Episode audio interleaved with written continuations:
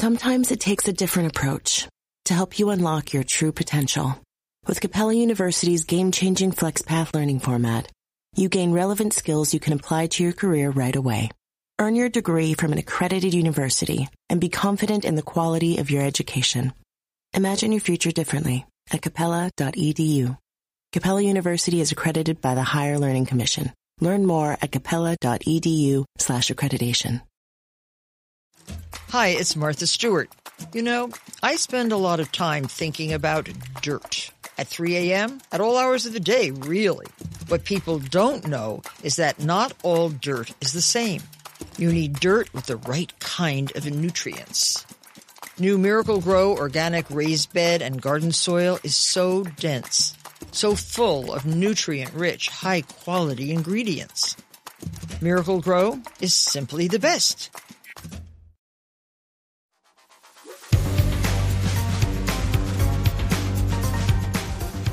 Grammar Girl here. I'm Mignon Fogarty, and you can think of me as your friendly guide to the English language.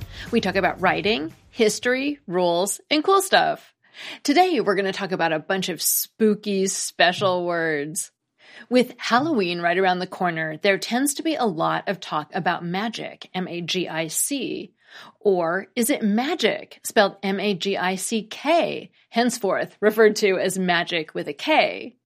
When looking through literature, especially fiction, it's not uncommon to come across the different spelling of magic. But this leaves us with the question of whether the two spellings have different meanings. With National Novel Writing Month also coming up in November, we wondered, is there a difference between a protagonist who does regular magic versus one who does magic with a K? If we look at how the word magic has changed throughout history, the modern word magic is derived from magic with a K. According to Britannica, the word magic dates back to at least the ancient Greeks, with the earliest form being M-A-G-I-K-E. And looking through history, the form of the word hasn't changed much. Magic with a K appeared in Old English during the medieval period, beginning around the 1500s. It was spelled M-A-G-I-C-K-E. The E at the end was dropped around the 1600s, and eventually the K was dropped too, giving us the spelling we see today. Digging deeper, it's important to take a look at the definitions and how people use the two spellings. Merriam-Webster defines magic as, quote, the use of means such as charms or spells believed to have supernatural power over natural forces, or the art of producing illusions by sleight of hand, unquote. Thus, magic is used by witches and other magical beings, or by stage magicians. It gets even more interesting when looking at the definition of magic with a K, since there is no dictionary entry, at least in Merriam-Webster. But before we get to the definition of magic with a K, we need to understand when and why the archaic spelling came back into fashion. According to the Oxford English Dictionary, quote, the revival of the form magic with a K is perhaps due to the influence of Aleister Crowley, who lived from 1875 to 1947, a writer and occultist who used the spelling extensively in his writings, including in the title of his 1929 work, Magic in Theory and Practice, unquote. Crowley used the different spelling to differentiate his practice of magic from stage magic. At the Harvard Pluralism Project, which studies the religious landscape of the United States, they describe the magic with a K that stemmed from Crowley's writings as part of paganism, saying, quote, Today, the alternate spelling separates the spiritual practice from the fictional magic of fantasy novels and films. Magic with a K is not about cultivating supernatural powers, but rather about aligning oneself with natural forces to manifest an intention, unquote. So it seems that magic with a K is an element of a spiritual movement rooted in the idea of natural powers, whereas the plain old magic spelling you're more used to seeing is the kind of magic that involves supernatural powers. Throughout history, magic has evolved both in spelling and meaning.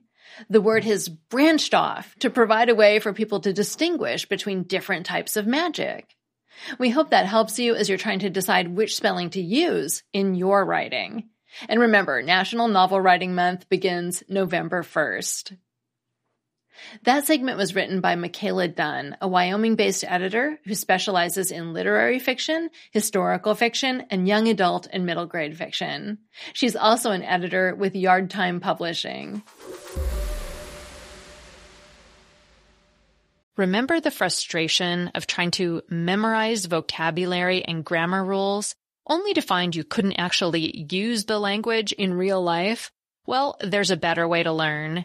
Rosetta Stone is the most trusted language learning program with millions of users learning 25 different languages, and you can get it on your desktop or as an app on your phone or tablet.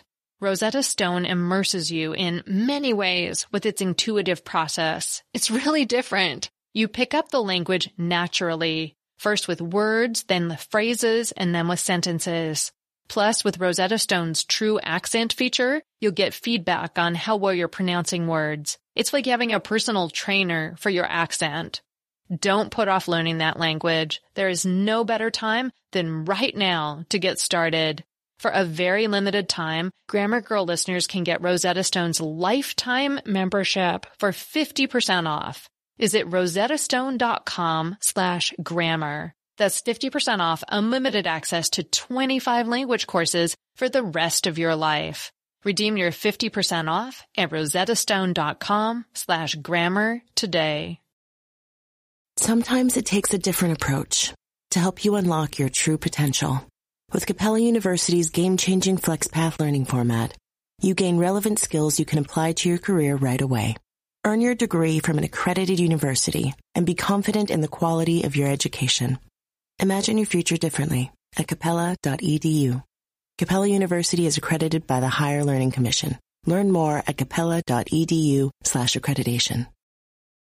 Whether you're a morning person or a bedtime procrastinator, everyone deserves a mattress that works for their style. And you'll find the best mattress for you at Ashley. The new Tempur-Adapt collection at Ashley brings you one-of-a-kind body-conforming technology, making every sleep tailored to be your best. The collection also features cool to the touch covers and motion absorption to help minimize sleep disruptions from partners, pets, or kids. Shop the all new Tempur-Adapt collection at Ashley in store or online at ashley.com. Ashley, for the love of home. This week, I also came across some really cool words that make me think of Halloween that had interesting origins. So let's continue to get in that spooky mood. First is the word haunt. Can you believe it's related to the word home? The roots go all the way back to Proto-Indo-European, the language that was the progenitor for languages like English, German, Spanish, Persian, and more. That super, super old root meant to settle, to dwell, or to be at home. Haunt in English originally meant to practice something habitually or frequently, like this example from the Oxford English Dictionary. Honesty indeed, I grant, is one good point a wife should haunt to make her husband thrive. Unquote. The connection back to a place, the idea of visiting a place often, came a bit later, but at first it was about people. For example, Etymonline says in Middle English, haunt school meant to attend school. We didn't get to ghosts haunting people in English until the late 1500s. Etymonline also says that the ghostly meaning of haunting, a ghost returning to its home, could go back to Proto-Germanic but if it did, it disappeared for a while. Shakespeare was the first writer recorded describing ghosts as haunting people in English. First, in 1597, in Richard II, where he wrote about, quote, some haunted by the ghost they have deposed, unquote. And then apparently he liked it so much he used it again in 1600 in Midsummer Night's Dream, where he wrote, quote, Oh monstrous, oh strange, we are haunted. Pray masters, fly masters, help, unquote. So today we think of ghosts as possibly haunting many places or people, but haunting their old homes has the tightest link to the origin of the word. Next, this is just a small tidbit, but I was really surprised to learn that when you use the word grave to describe something serious, like when you say someone is gravely ill, that word has a completely different origin from the kind of grave you bury someone in. I would have thought they were related. The grave you bury people in, again, is really old, going all the way back to Proto Indo European that meant to dig, scratch, or scrape, and came into English through Germanic languages. Knowing the origin, it makes complete sense that it's the same root that gives us the word engrave, like when you scratch a pattern onto metal. The adjective grave, that means serious, weighty, or important, goes back to a different Proto Indo European root that meant heavy and came to English through the Latin and French route.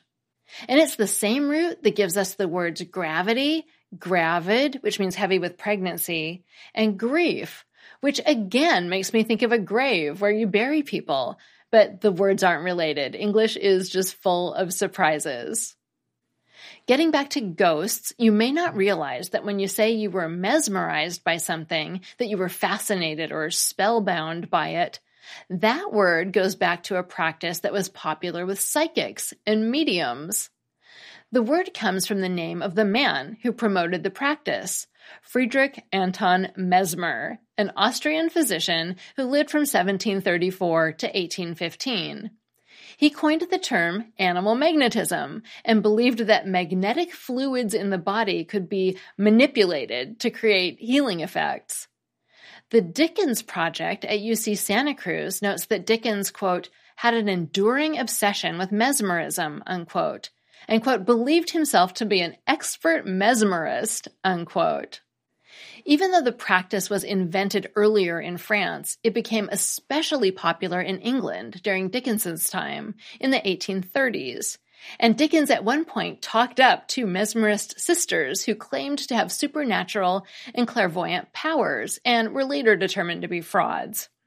Interestingly, the Dickens Project ties Dickens' fascination to mesmerism to his creation of the ghosts in A Christmas Carol, which was so influential they call him, quote, the literary father of Victorian ghost stories, unquote.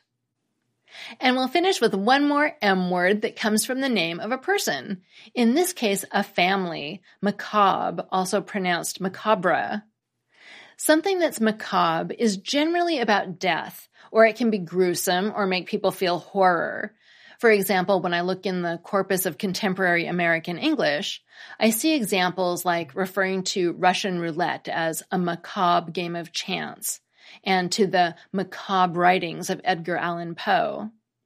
It's thought to come from the phrase danse macabre in French, so it was kind of a dance of death, it involved images of people from all walks of life being summoned by death to dance together toward the grave, and generally represents that everyone dies and in death we are all equal.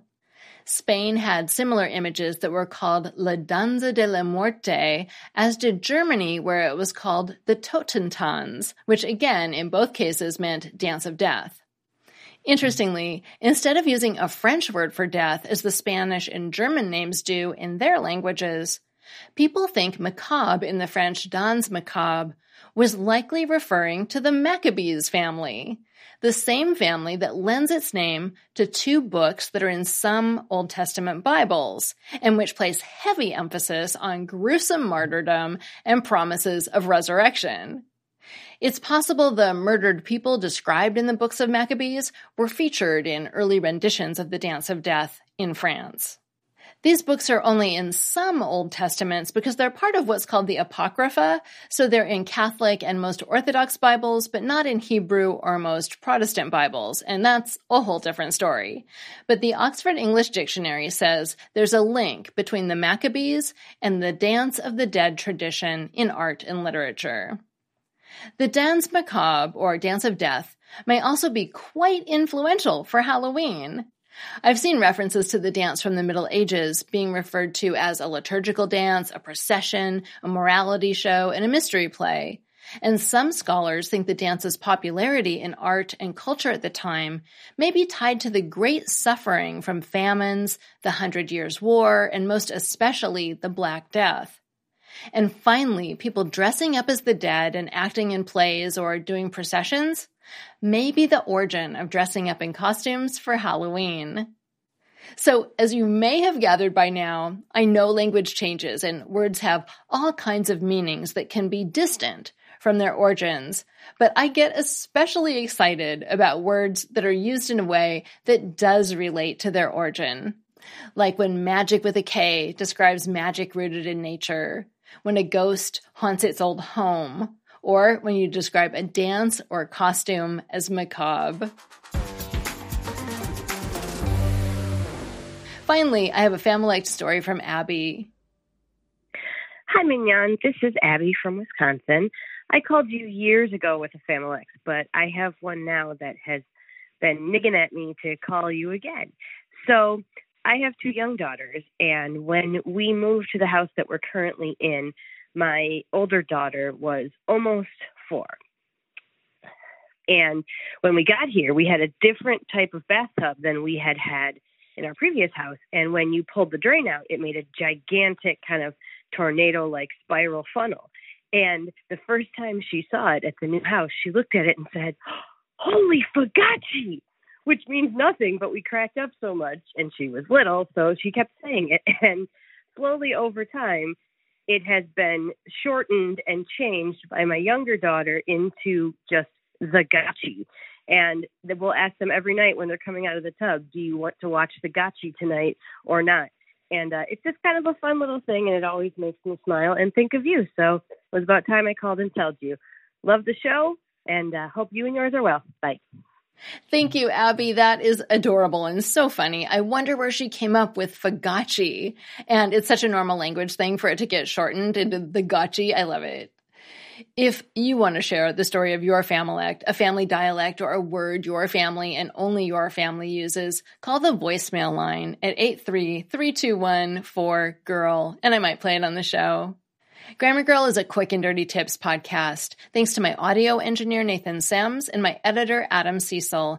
And thanks to operations specialist Morgan Christensen, digital operations specialist Holly Hutchings, intern Cameron Lacey, and marketing and publicity assistant Davina Tomlin, who has been accused by friends of wearing an excessive amount of velvet.